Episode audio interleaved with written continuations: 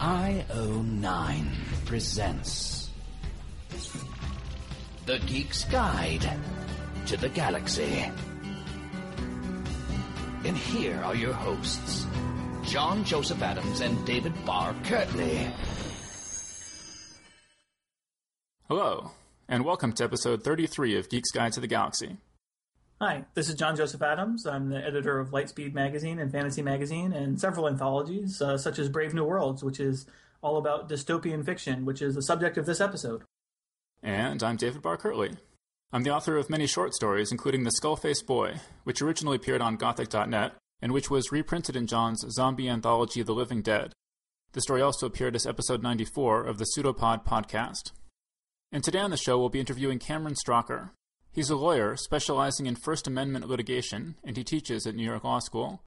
He also attended the Iowa Writers Workshop and is the author of the books Dinner with Dad How I Found My Way Back to the Family Table and Double Billing A Young Lawyer's Tale of Greed, Sex, Lies, and the Pursuit of a Swivel Chair. His latest book, The Water Wars, is a young adult novel about a dystopian future in which water is a scarce commodity. Okay, so let's get to our interview.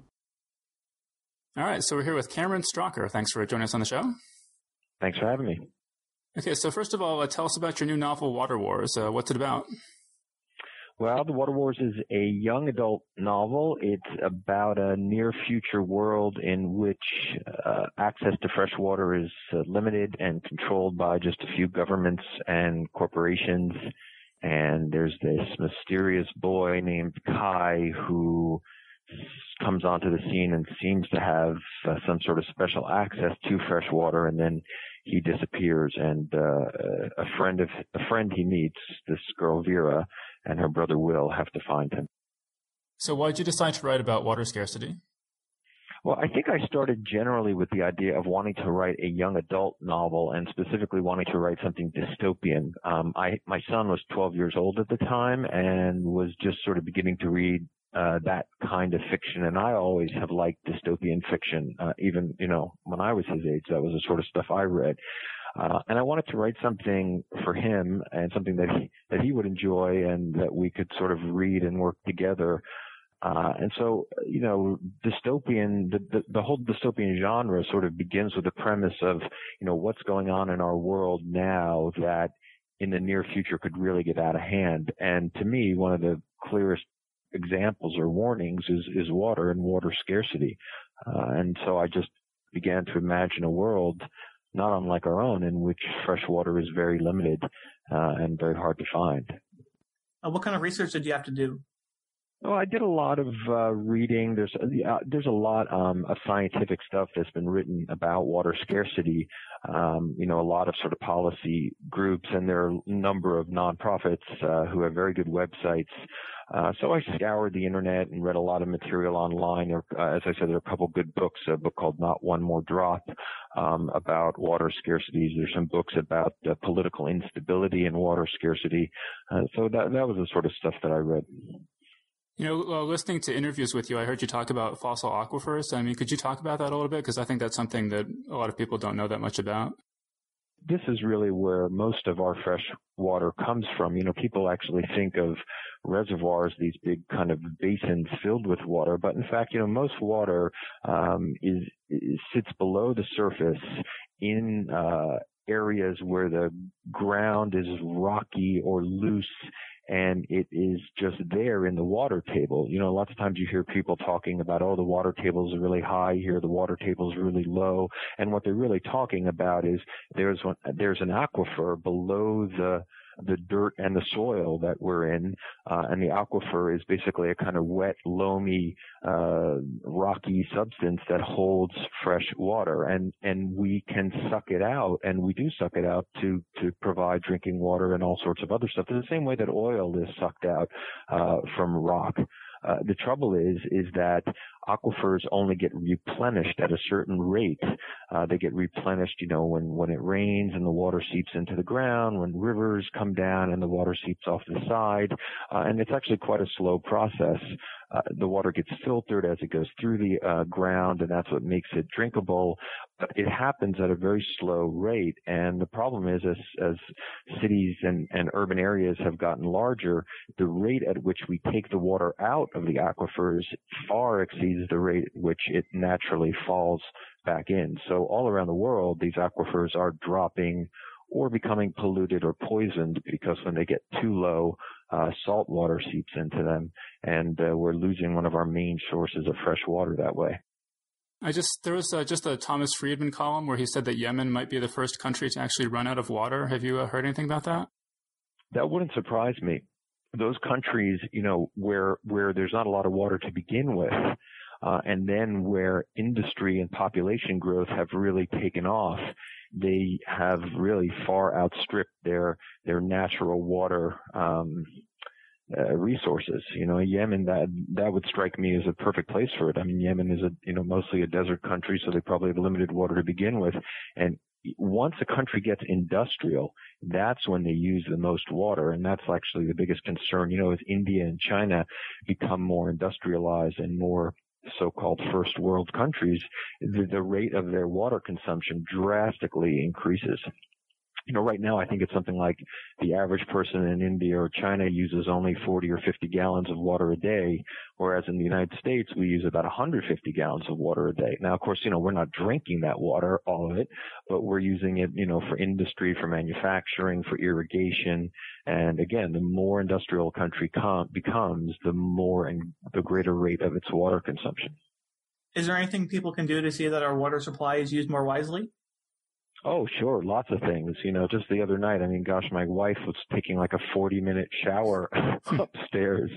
And I, you know, now that I've written this book and I'm so conscious of these things, I'm just thinking to myself, do you know how much water is going down the drain uh, you know, instead of being preserved, the difference between taking a five minute shower, which will get you perfectly clean, uh, and a 40 minute shower, which is really just a luxury, is, is enormous. And if you multiply that by, you know, 300 million people in the United States, 6 billion people across the world, you, you can see how tons of water is just, you know, wasted un, unnecessarily. I mean, other things like, you know, our, our lawns, the fact that we are obsessed with having these green lawns, even in these desert climates. I mean, I was just out in Arizona doing some readings for my book, and it's amazing to see these expanses of green lawns, you know, not just golf courses, but people's homes. And, you know, this is, this is a, an area that maybe gets two or three inches of water a year. Hmm. and yet, you know, everybody has this, uh, this this sense of entitlement that you know we we can turn the tap on and, and turn our desert into a green oasis, even though that's not the way um, you know the world was was was made. Uh, so, how did you go from having the basic idea of this dystopian future world to the actual details of the characters and plot? Yeah, that's a good question, and of course, that's really the that's really the main issue when you're writing any book. You know, you can have the idea, but the question is always how you're gonna how, how you gonna tell that story, how you're gonna make it interesting. Um, you know, for me, it really started with a kind of image of um, this boy Kai. I, I didn't know he was Kai at the time, but um, I do I do a lot. I like to run. I do a lot of jogging, and often sort of ideas and images come to me. And I was out running, and I just sort of had this image of this boy standing in the middle of a road. It was a dusty, dry road, and he was standing there, and he had a half a cup of water in his hand, and he just kind of tipped the water over and spilled it into the dirt, you know, and he did it in this way. It was kind of arrogant. It was kind of like he didn't care. Um, it was just, it was an interesting sort of gesture and because the idea of water scarcity was sort of gestating at that time and I knew I wanted to write something about it, I realized that that boy, that was the sort of kernel of the story there. You know, who was that boy? Why was he standing there in the road? Why was he spilling that water like it didn't matter? Uh, you know, what was his story? What was his mystery? And, um, you know, I began to realize that that, you know, he was Kai. Uh, he had this mysterious access to water for him spilling water in a in a in a dry world didn't really mean very much and uh you know, the act of spilling was observed by this girl Vera, who became the protagonist, who, you know, basically had the same sort of thoughts I did, which was, you know, who is this guy? Why is he doing this? What's going on? And in her quest to sort of learn more about him, that was how the story, that was the kernel of the story. And, and, and, you know, from there, everything kind of expanded. Okay, so you know, Water Wars has blurbs by some pretty big names, including Justin Cronin and Laurie David, the producer of An Inconvenient Truth. I was wondering, just have you had any direct contact with any of those folks, or, or did your publisher handle all of that?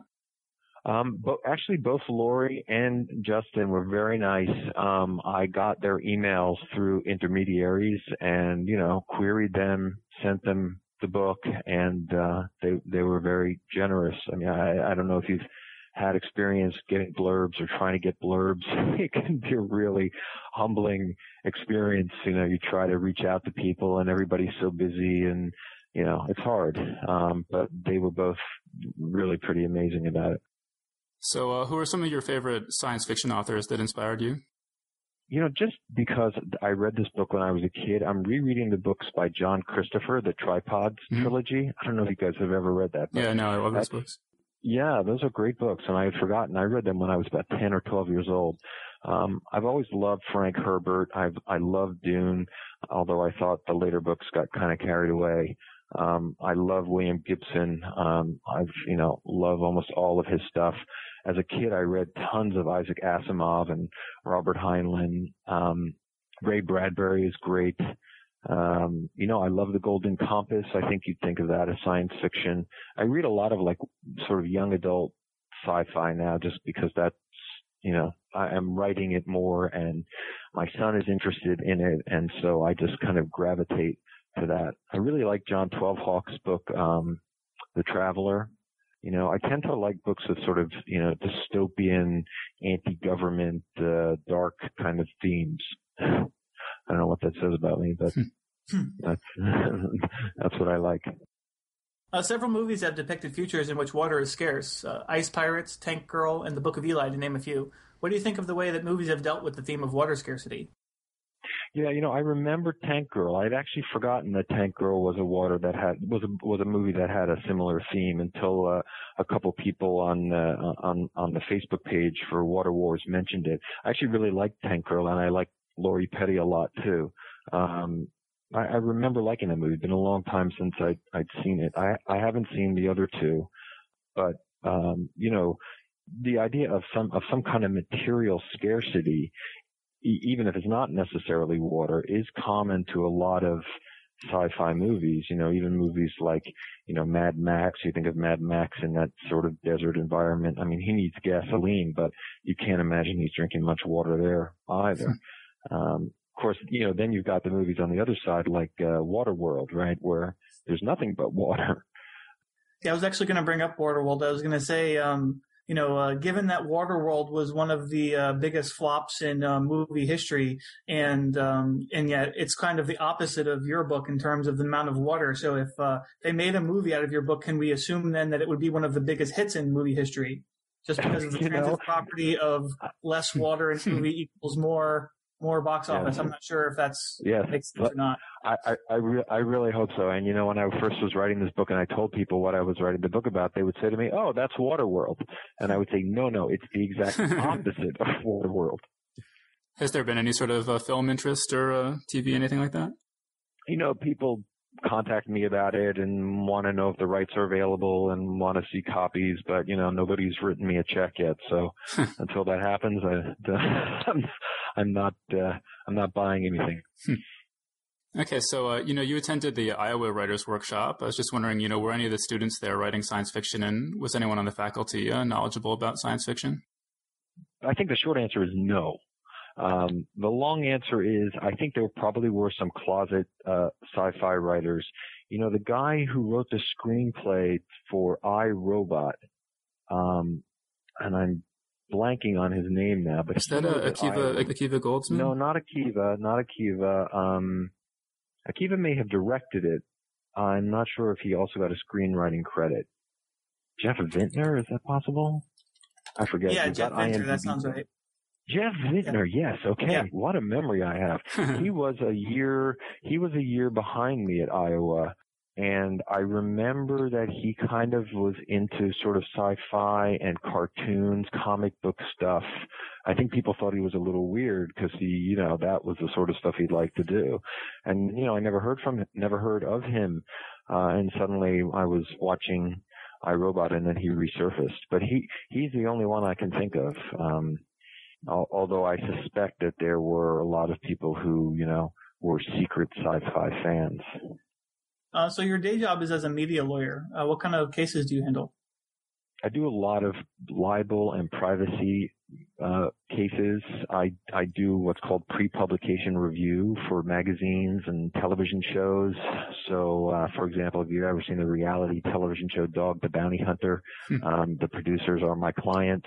I you know I'll watch the shows before they get finalized. I'll advise them about risks. Um, I do the same for Star Magazine.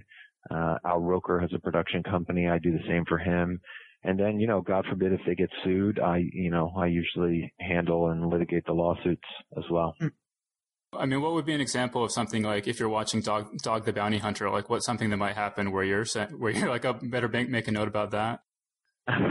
well, you know, you worry most, most obviously you worry about defamatory statements. You know, if, if, if Dog were to say, I mean, he does say, uh, this guy's wanted for uh, attempted murder, you want to be sure that that's really correct because mm. if he's not wanted for attempted murder or it's some innocent guy who he's mistakenly identified, um, you know, the guy's got a libel claim against the, the producers and against Dog. Now, you know, um, we will carefully look at the records and, you know, Dog knows what he's talking about. He's got a warrant for the guy's arrest. So, you know, usually we're fine, but you know, that's the sort of stuff we'll, I keep an eye out for. Um, you know, copyright and music stuff happens a lot too. Like they'll they'll they'll play a track of a song in the background, and I'll remind them, hey, you know, even if you've got a song in the background, you actually need to license it unless you know you're using it very incidentally. Um, so things like that. Can you think of any like really strange or noteworthy cases that you've worked on? Well, I'll tell you something. Right now, I'm actually defending Star Magazine against a $50 million lawsuit uh, brought by Katie Holmes uh, that was just filed yesterday. So that's kind of uh, preoccupying me, let me say. Uh, uh, so actually, you know, you're the third lawyer we've had on the show um, who's also a writer. Uh, I'm wondering, is that a day job you'd recommend to writers for some reason? Yeah, I might. You know, it's interesting. I think that lawyers a lot of lawyers are frustrated writers, and a lot of them are probably like me. I mean, I I, I always wanted to be a writer. Um, I wrote through college, um, and then you know my parents said to me, "Go get a real job," hmm. and I was too you know too scared to sort of go out and be a freelancer on my own. So I did. I went to law school, but you know I kept writing, and I always sort of came back to it. You know, after law school, I I left the practice of law, went to Iowa, got a master's, you know, spent four years out there writing, um, but then came back to New York and, and practiced law again. Uh, law, I, law has been a, a good profession for me because it's actually, you know, despite its reputation of being like a, a place that eats its young, uh, as you get older, you actually have sort of more flexibility and, and more ability to, work part time and you know make your own hours. And if you're willing to you know not be the richest lawyer in the world you, you can have a lot of flexibility. So you know i think uh, it, it's it's two things. It's one law attracts people who like to write. And then two law actually can provide you to some extent with financial um, a little more financial freedom to, to pursue writing than, you know, another job might. I saw that you wrote a novel called Double Billing, which looks like a sort of an expose of the legal profession. I mean, what are like yeah, what are yeah. what are some of the problems you see with the law, and is there anything that can be done about them?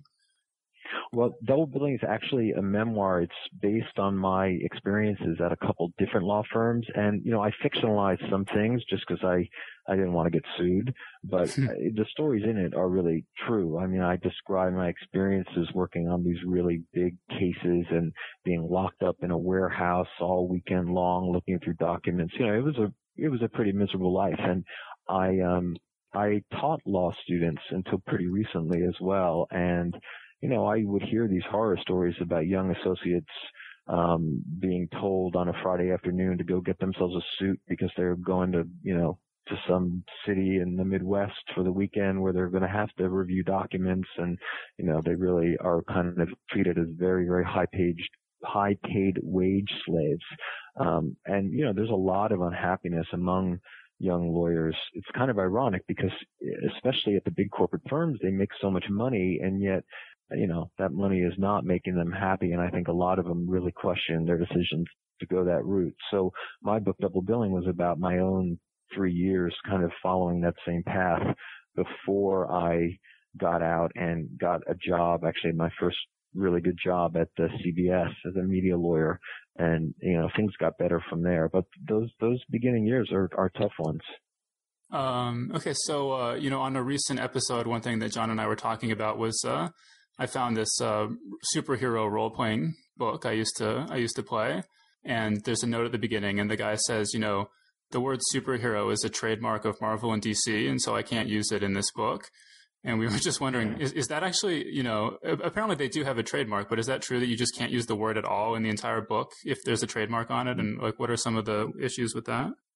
Yeah, that's a good question. I, I would be, I mean, look, people try to trademark everything and, and sometimes they do, but the trademark has to be very specific and limited to a particular type of use. Um, I, I'd be surprised if the word superhero could be trademarked such that nobody else can use it um, the question that a court's always going to ask is, you know, is it substantially, is it confusing to the public? Will the public think that, you know, if you're using the term superhero, that you must be somehow sponsored or endorsed or connected with Marvel? And I really don't, in that particular situation, I really don't think that's the case. I was involved in a case at CBS where Don Imus got a letter from the Chrysler Corporation because he had used the word Jeep in his book, and he'd used it without the um, you know, the registered trademark symbol. And Chrysler sent him a letter telling him that Jeep was a registered trademark, and that if he was going to use it, he needed to identify it as such. And and he went off on on the air. It actually led to a libel suit because he on the air he he quite graphically described how he felt about the letter writer. Um, but you know, I think that that was a silly kind of letter. I don't think the the word Jeep is too generic really to be trademarked. I mean, somebody may have a trademark in it, but good good luck trying to protect it. Uh, so you also wrote a book called uh, Dinner with Dad about being a parent. How has uh, being a parent affected your writing, and how do you balance the two? well, it's made the time to write a lot more limited. Um, but that book was kind of born out of um, feeling like I was getting disconnected from my kids and my family because I was, I really was kind of burning the candle at many different ends. I was working several different jobs. I had a two hour commute to Manhattan and, uh, I just realized, you know, my kids are getting older quickly and they're going to be gone before I know it. And I just, I really wanted a, a way to force myself to get home and be home. And so I, I just decided I would do this project where I would be at home and cook dinner for my kids and my wife, you know, at, at least uh, four or five days a week, and that just turned in it turned into that book, which I think was a great experience. Not not just the writing of the book, but actually the experience of doing it. Um, I have to say, it's kind of a thrill to have kids and go back and read the stuff that you read as a kid that that they are now reading. You know, like my son was reading Catcher in the Rye and he was reading To Kill a Mockingbird and I gave him some of the old Kurt Vonnegut books that I used to like and it's just great to kind of rediscover those books as an adult and realize, you know, how great they were. And, you know, maybe you read Catcher in the Rye when you were 16, but, you know, you really should go back and read it when you're 40 because you'll have a completely different perspective on it. Yes, you know, for, for decades now, I've heard people say that ebooks will never catch on because people are just too attached to the smell and feel of paper. Uh, but in an, in an interview, I heard you say that your daughter is actually more comfortable with an e-reader. Could you talk about that? Yeah. Well, I'll tell you, that's an amazing thing. My son um, has always been a pretty good reader, but my daughter, who's actually a pretty academic kid, you know, she does well in school, but she does not like to read. And I don't know, I just, you know, she was talking about a Kindle and so I said, would you like the Kindle? And she said yes. And the first thing she did was she read about eight books in five days on the Kindle.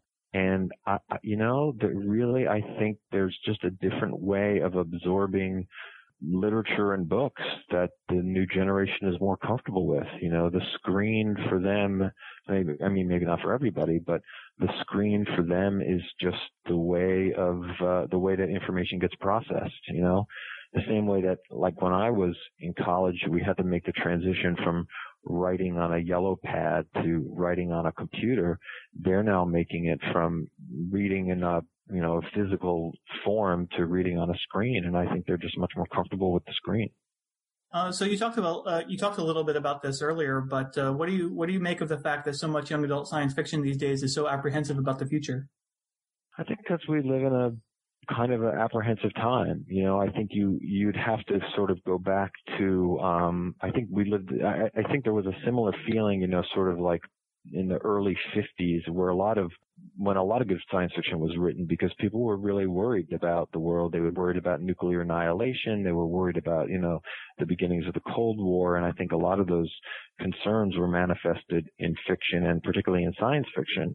And, you know, gosh, now in the wake of, you know, September 11th and all the upheavals, uh, that are happening, uh, you know, in the Middle East and, uh, across the, the rest of the world, I, I think, people, and especially young people, are apprehensive about what, the future will bring. And I, I you know, I, I think they want to read and and people want to write about uh, you know scary plausible scenarios both as a way of kind of maybe exorcising those demons but also as a way of you know sending out the warning signals have you have you read any of the other sort of dystopian YA novels that have come out recently and sort of what did you think of them yeah, I uh well I I love the Hunger Games, although I didn't like the third one, but I I, I did like those books. Um I've read the Uglies and Pretties trilogy, which I've really liked.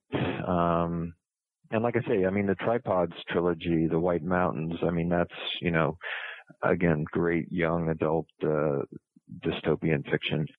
Um, you know, Feed actually is one of my favorite books. Have you read Feed by M.T. Anderson? Mm-mm. That, that's a great book. That's like a future world in which uh, basically like the internet is almost sort of implanted in people's brains, and they get these advertising messages fed right across their brains. Um, really, really cool. Um, like I say, I try to I try to read uh, a lot of YA, and I try to read a lot of dystopian stuff. So when I hear about it, I read it. If you've got any good suggestions, I'd be happy to uh, pick up a few books. Uh, yeah, I was going to mention uh, Shipbreaker by Paolo Bacigalupi. Um, you know, Shipbreaker, uh, it, it, uh, it, was a finalist for the National Book Award or something like that. And, you know, um, yeah, it just won the, oh, it won the Printz Award is what it won. It won that.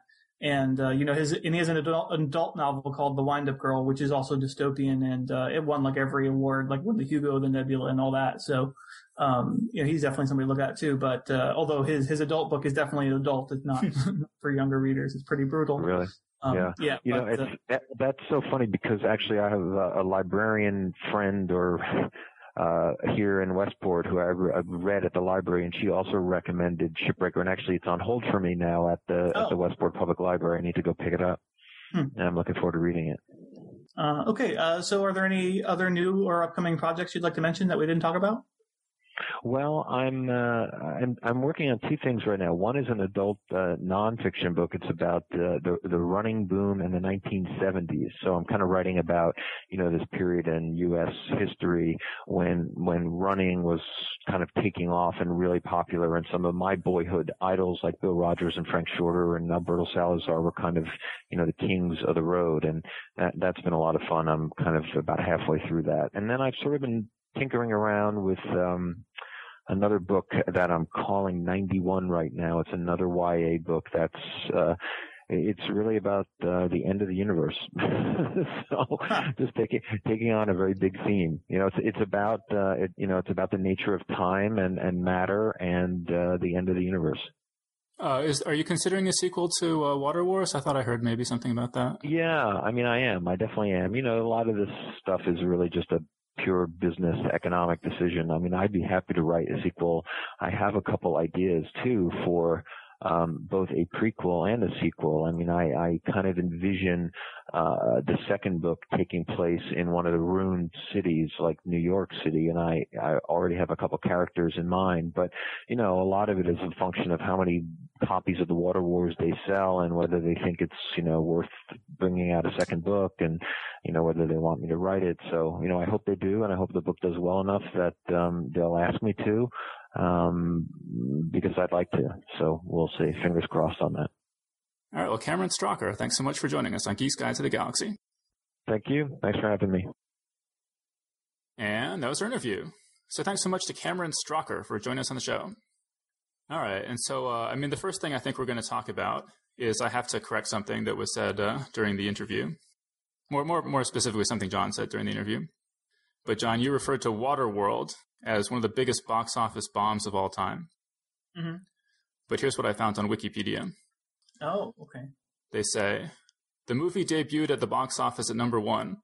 Problems encountered during filming led to a massive budget overrun, and it held the dubious distinction of being the most expensive film ever made at the time. Some, some critics dubbed it Fish Star and Kevin's Gate, references to the notorious flops Ishtar and Heaven's Gate.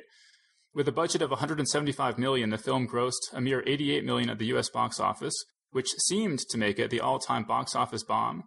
The film, however, did much better overseas, with 176 million at the foreign box office and good VHS and later DVD sales, giving the movie over 100 million dollars in profit.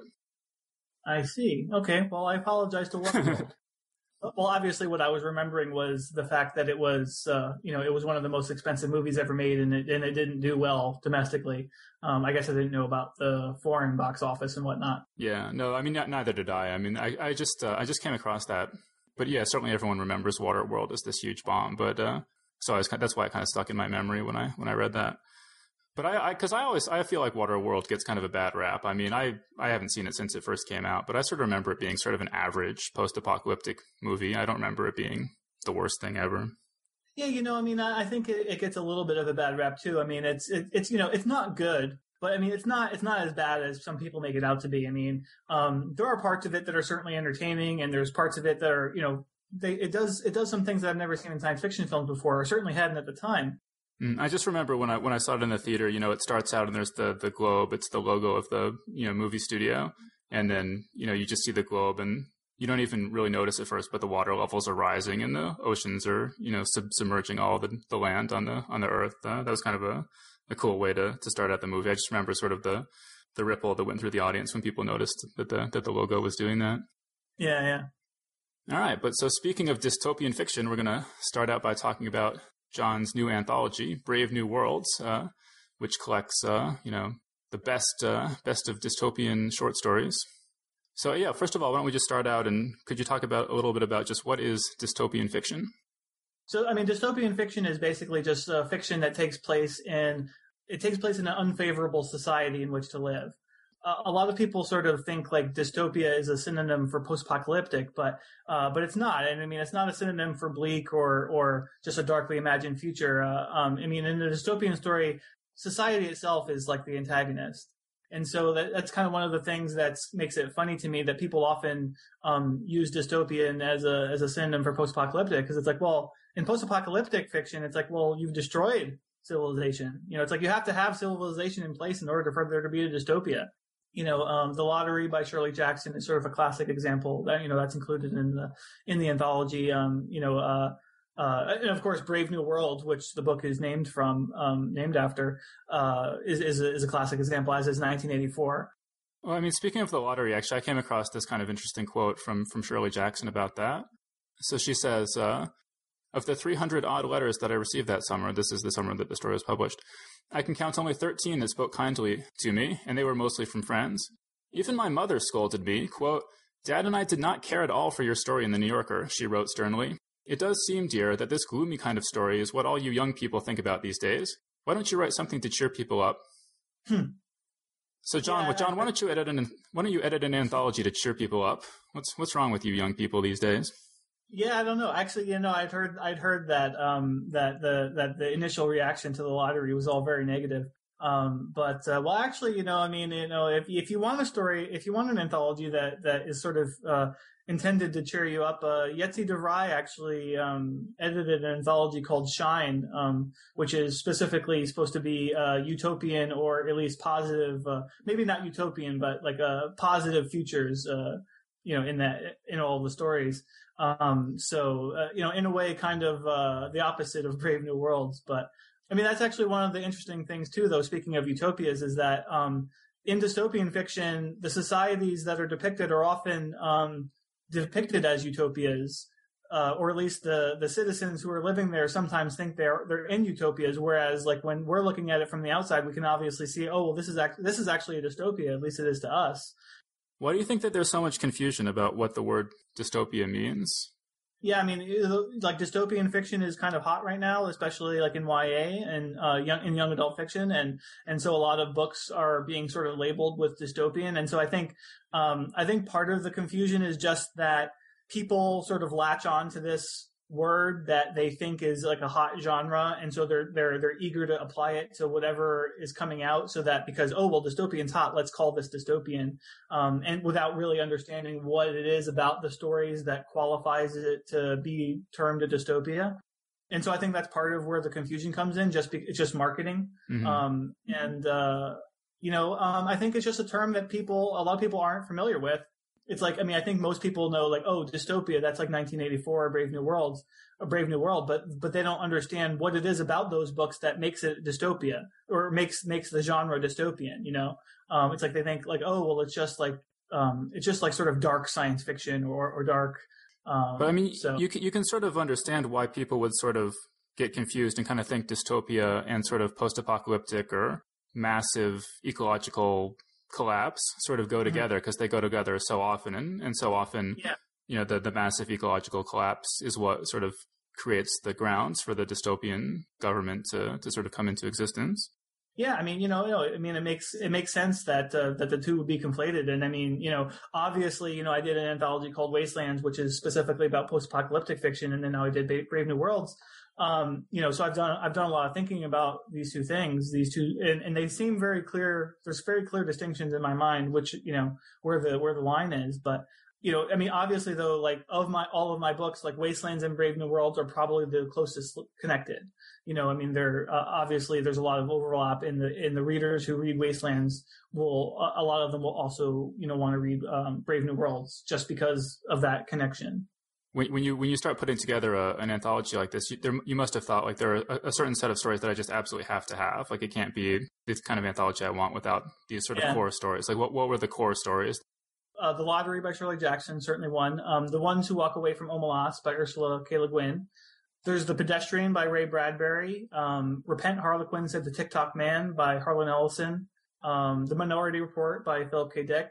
Uh, Harrison Bergeron by uh, Kurt Vonnegut Jr. Um, and uh, so those are uh, uh, those are all like real classics. Uh, I mean, maybe I'd also throw in Billennium by J.G. Ballard. I mean, to me, like Ballard is really uh, an important figure in dystopian fiction. Um, but uh, you know, like I don't I don't know that he was as essential as these others just because he's not as well known, um, at least not to American audiences.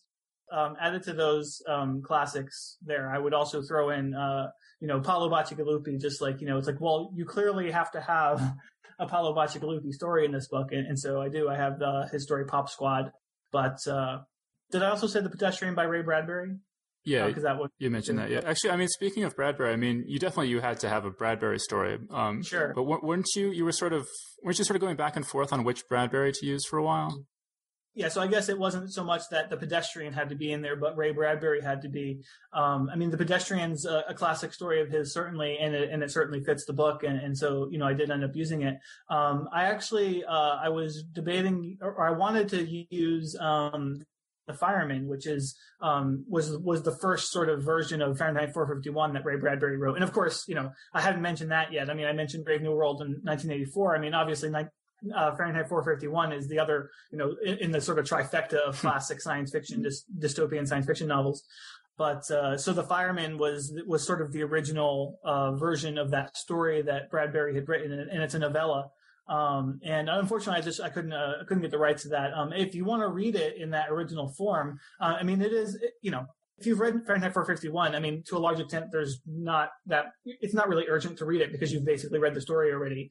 Um, I mean, if you're a scholar, um, you might want to read it for you know just to see the differences, to see how it evolved into into the story it became in nineteen in in in, uh, in Fahrenheit 451.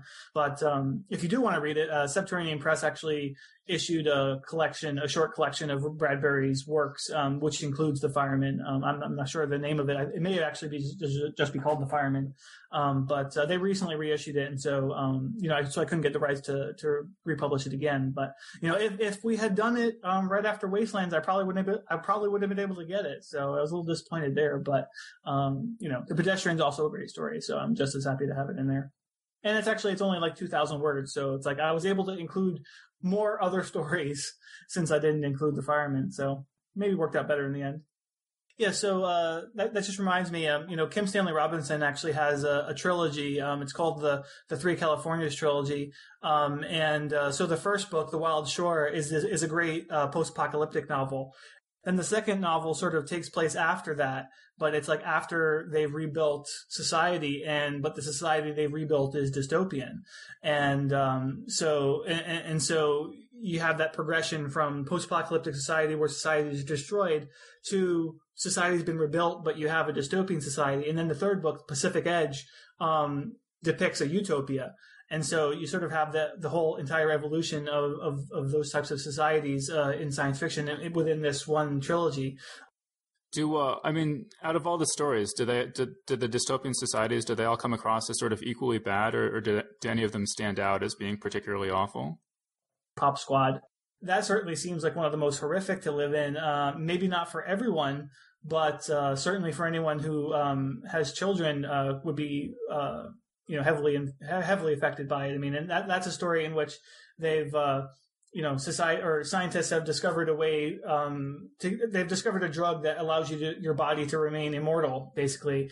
And um, in order to keep the world from being overpopulated um, it's like you can't just have a child whenever you want. And so uh, there's an organization, you know, t- sort of tasked with um, eliminating these children, and so the protagonist is is is on the you know quote unquote pop squad, um, and it's his job to go you know find uh, illicit children and kill them. So I mean that's that's pretty dark, but uh, let's see. uh, I mean the most horrible to live the, the most horrible to live in one is probably the ones who walk away from Omelas. if you're that one kid, um, but you know, I don't want to say I don't want to say more um, hmm. because the, that kind of gives away the story. But um, yeah, and I don't know, like personally, I think like I don't know, the Minority Report um, would be pretty awful too. Just like you know, uh, I mean, you, you, know, that's a pretty famous story, and, and, there's been a movie made about it, so a lot of people probably are familiar with it. But I mean, that's a case where you know um, they have precognition, um, and and the police use it to prevent. They, they use it. They use the precognition to to stop criminals from enacting the crimes before they even actually start to do them, you know? So it's like, if you just think of doing a crime, like they'll arrest you, you know? So like the literal thought police, right? I mean, it's like, um, the thought of, uh, you know, being able to be arrested for just having a thought is, is like, you know, pretty chilling and, and seems about the worst kind of society you could ever live in, right? Yeah, just it, it, would be it would be so hard to even conceive of how you could possibly get by in a society like that. I mean, admittedly, there are other stories in which um, the day to day life is probably worse. You know, like where you know maybe they're struggling more. But I mean, just the the not even being able to have the freedom of thought just seems like you know the hardest thing to probably put up with. Well, I think that's an interesting issue. This this issue of like how many of these dystopian societies that are depicted in fiction are actually workable in real life. You know, could could people would would they just not collapse from the amount of stress they would would put on the populations? Um, like what what would you say is sort of the connection between dystopia and satire? Because it seems like almost all dystopias I can think of are are satires in some way or another that they take some societal trend and exaggerate it to a a really not really believable extent, but just to make to make that kind of point. Yeah, I mean, I think there's uh, there's certainly some element of satire in probably most, if not all, dystopian fiction. I mean, um, when you, when you said that, it, just made me think immediately of RoboCop, um, which is a is a great dystopian movie. I mean, it's uh, you know obviously very satirical, um, and obviously you know sort of doing exactly what you're saying is you know exaggerating a trend uh, to a sort of an illogical extreme. Like to take a story from the book, I mean, like you know, you you, you mentioned Kurt Vonnegut's Harrison Bergeron which is just, I mean, it's just absolutely, I mean, it's a fantastic story, but it's just absolutely ridiculous uh, sure, sure. society where, uh, you know, um, they try, they've tried to promote equality by handicapping everybody who's exceptional. So if you're good looking, you have to wear an ugly mask. And if you're strong, you have to wear heavy weights and stuff like that. And I mean, obviously, it's very hard to imagine something like that actually happening. And a lot of these dystopian stories, I mean, they are sort of didactic in a way. They're sort of making a, they have sort of an explicit sort of political message or, or something. You know, when you read commentary online, whenever there's a story that kind of makes a point, uh, there's a certain number of people will complain about, oh, how, you know, the story shouldn't be making a point or it shouldn't be, you know, quote unquote hitting people over the head with a message and stuff like mm-hmm. that. And I don't know, this, this strikes me as a little odd, um, that, that there's just this presumption that making a point and doing so clearly and unapologetically is, is bad, is sort of mm-hmm. by definition bad. Um, when you think about how many stories have done that, that we consider classics, I mean, you know, you just think about stories like, uh, like Candide by Voltaire or, uh, A Modest Proposal by Jonathan Swift or Uncle Tom's Cabin or Huckleberry Finn. I mean, none of these stories are really subtle about the message that they're trying to get across. So I just wonder where, where does where does this idea come from that stories shouldn't shouldn't have a message or should at least you know camouflage it to to an extent where you don't really notice it the the frequency with with people complain about that online and and elsewhere, I guess, is uh, just seems a bit odd to me. It's like there, there's no, you know, it's like I think some people are just really sensitive to that kind of um, that kind of thing happening in their fiction, and like a lot of people, they don't really want to think when they're reading fiction. They just want to sort of turn off their brain and get some enjoy and get some entertainment and you know and and these stories that that dare to you know try to make some point about something might actually make you stop and think about it for a while. And, and so that's uh, that's sort of disturbing to some people and and that's why they sort of lash out against it. And i mean i think that's sad because i mean it sort of discourages people from trying to tell stories that that try to make some sort of point um, since you're in the Living Dead, I mean, you know, you've you've watched the reviews uh, with some close. You you watched the reviews fairly closely, as I have, um, and you know, as we as you know, um, you know, several uh, several readers have complained about that being too overtly political.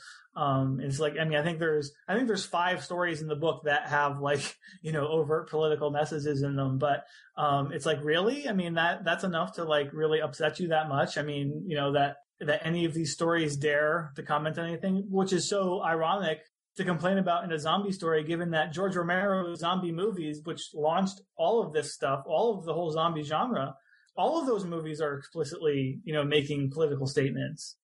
The the example, you know, that I've always used sort of on this is that there was this, you know, you mentioned um, Minority Report. There's a, there's this other um, dystopian Philip K. Dick story called The Pre Persons, and it's it's this very, I mean, there's nothing subtle about it. It's this very overt anti-abortion story where uh, society has sort of decided that people don't become, you know, that that children shouldn't be considered human beings until they're old enough that they can sort of do algebra. That that's sort of the the point of development at which we're going to start defining the beginning of life. And so, children who are younger than that, they kind of have to uh, be careful because there are these kind of like dog catcher like trucks that sort of go around uh, euthanizing uh, children who are younger than that. And I remember when I first read that story, it just made me so angry it makes you angry and it makes you think. And I still remember that story so vividly, you know, so many years later, um, whereas so many other stories, you know, that were probably more subtle and understated, I've com- you know completely forgotten. They never really made much of an impression on me, and I, I've just never,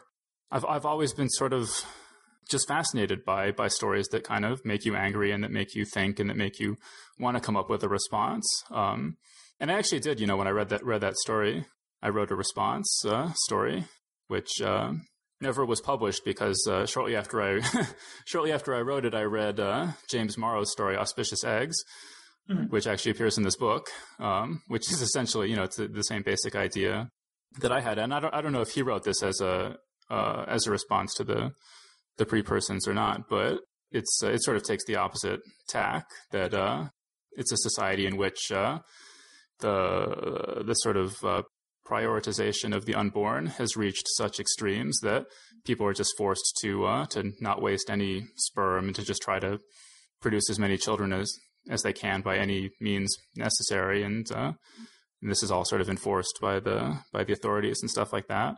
And I think it's just just those stories, uh, reading those stories together. I think is really a, an interesting exercise, and I'm just always really glad that stories like that exist. And I think you know the the right response when a story makes you angry is not to uh, hate the story or hate the author, but to to write your own response and, and sort of use art to uh, advance the conversation.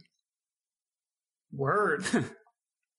Uh, I would actually just throw in something there uh, on the same sort of on the same topic. But I mean, I mean, you know, speaking of the rights to the rights of the unborn and whatnot, um, you know, there's there's actually another story I published called uh, Arvies by Adam Troy Castro. Um, it, it's not it's not really dystopian. I mean, it's it's sort of feels somewhat dystopian, but I, I felt like it wasn't dystopian enough to be in the book. But it appeared in Lightspeed magazine, and it's actually up for it's a finalist for the Nebula Award this year. Um, um, well, basically, you know, Arvies, uh, it's sort of a play on the, on the word RV, like recreation of vehicle. I mean, um, in this, um, you know, basically people have, uh, retreated literally to the womb and they, uh, you know, they, they just, they live their entire lives basically inside the womb, you know, using human hosts as like RVs. Hmm. um, you know, and, uh, and I don't know, it, it's it's really hard to explain, but I mean, it's really audacious and uh, and daring, and, and I really hi- highly recommend it. I mean, just when you think about the classics of dystopian literature, you know, 1984, Brave New World, Fahrenheit 451, these are all things that are sort of, they get assigned to everybody in school, whereas, you know, other types of science fiction generally mm-hmm. aren't. Mm-hmm. I mean, do you have any thoughts about why dystopian fiction is such an easy, uh, sort of easy sell to, to schools? Well, I mean, I think uh, like post-apocalyptic fiction, uh, dystopian fiction is uh, is is also very easy for sort of lay people, you know, not familiar with the genre to sort of pick up and get what's happening here. It's like, you know, okay, yeah, I see what you're doing there. You know, it's like it's not it's not uh, it's not too hard to grok, as it were. But also because uh, these dystopian books, I mean, they're um, because they're about these real issues, like we were talking about. I mean, they really have points to make you know, that provides a lot of discussion for English class. You know what I mean? It's like it gives the teacher a lot to talk about with the students and, and really, um, sort of demonstrates the power of prose. You know, I mean, it's like, um, not only are you telling this story, you're also communicating all these other things. And, you know, what does the author mean by doing this and this and this? And, you know, um, it, it, I mean, the educational, um, applications, uh, for, for those books are, are, you know, you know, quite vast. Although you know it's interesting you say uh, how, how, they're assigned to everyone. You know what? I, I was really um, disappointed in, in my schooling. Like I, I I was assigned Fahrenheit 451 and Brave New World, but I was never assigned uh, 1984.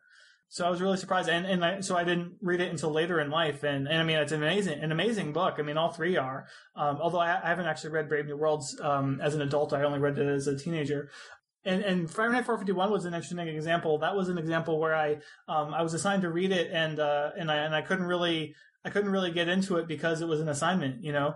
Um, and we've talked about this on the show before how uh, how, how these assignments often uh, ruin books for kids. But um, you know, I later read it as an adult and, and and thought it was brilliant, and you know, it's one of my favorite books now. But I mean, have you heard it? Has has your anthology, Brave New Worlds, has that been used in schools at all, or did you did you think when you were putting it together about whether it would make a good textbook or anything like that? Uh, I mean, I didn't. Um, I didn't pick any of the stories specifically thinking like this is this will be a textbook. I I, I did think that um, you know once I put it together that the volume probably probably would be useful as as a text. Um, I mean, mainly because Wastelands and Living Dead um, had both been picked up as textbooks um, in various classes. Uh, I know Joe Haldeman used Wastelands at MIT, and, and, and there have been other cl- colleges that have used Wastelands as well. Um, and there was um, and several um, there are several zombie courses actually out there now, and and several of them have used the Living Dead. Um, so I mean, it was certainly on my mind that that the book might be used as a text, and and the the fact is that there there's like no anthology like this. I mean, strange as it may seem, I mean, you know, all the great history of dystopian fiction, um, all the great works that have been published. I mean, um, as far as I could tell, I mean, no one had ever sort of collected all of the best or attempted to collect all of the best in one volume, you know.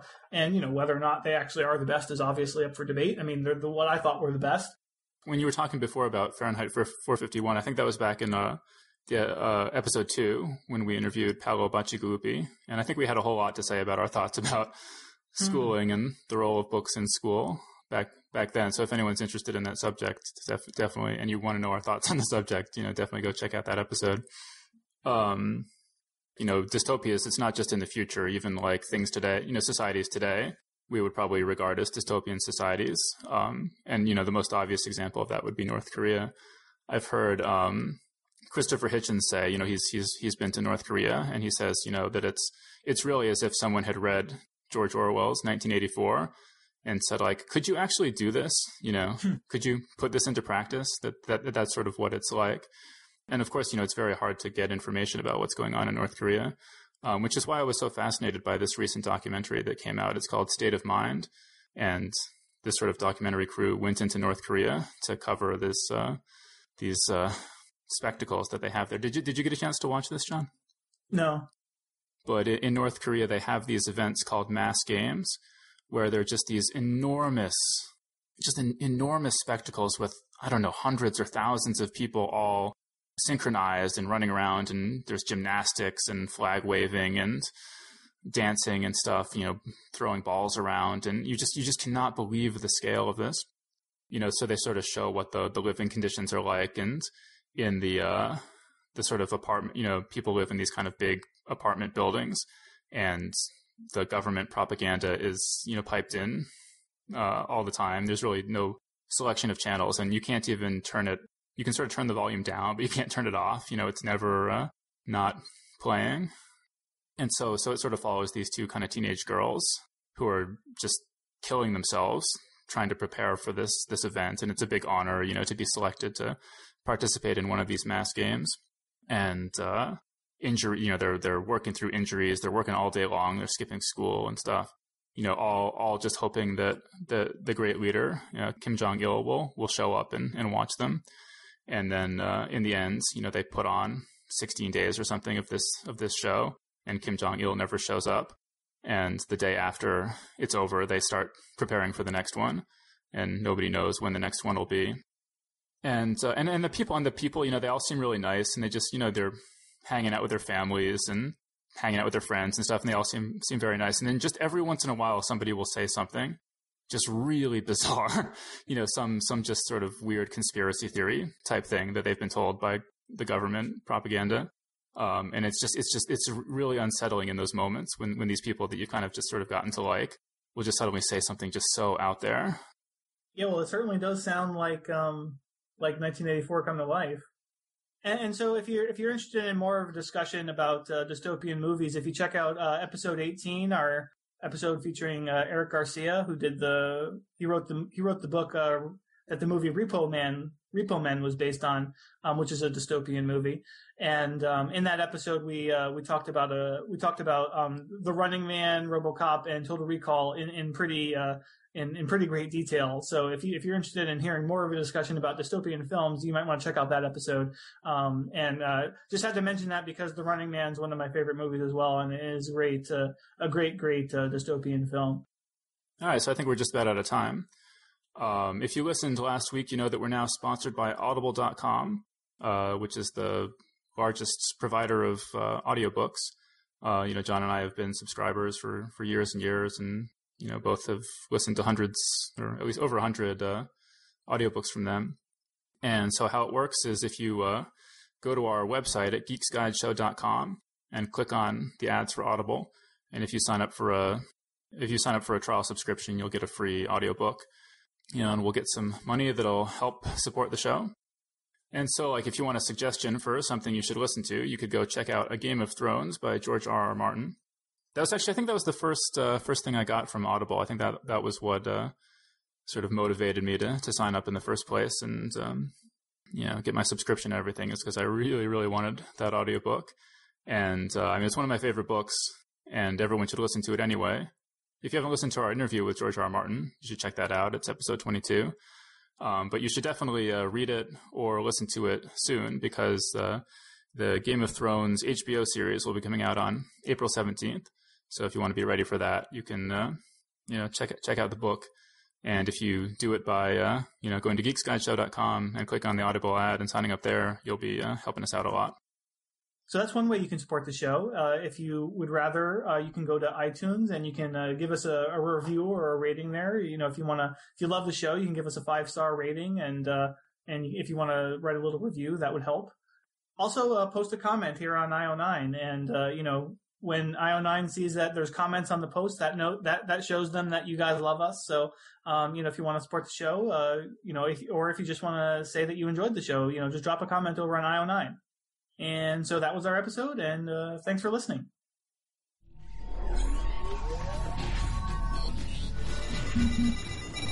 The Geek's Guide to the Galaxy is a production of IO9. For this episode's show notes, to subscribe to this podcast, or for more information about the show, visit geeksguideshow.com. To learn more about your hosts, visit johnjosephadams.com or davidbarrkirtley.com. Music and voiceover produced by Slipgate 9 Entertainment. If you enjoyed this program, tell your friends. If you didn't enjoy it, tell no one. Thank you for listening.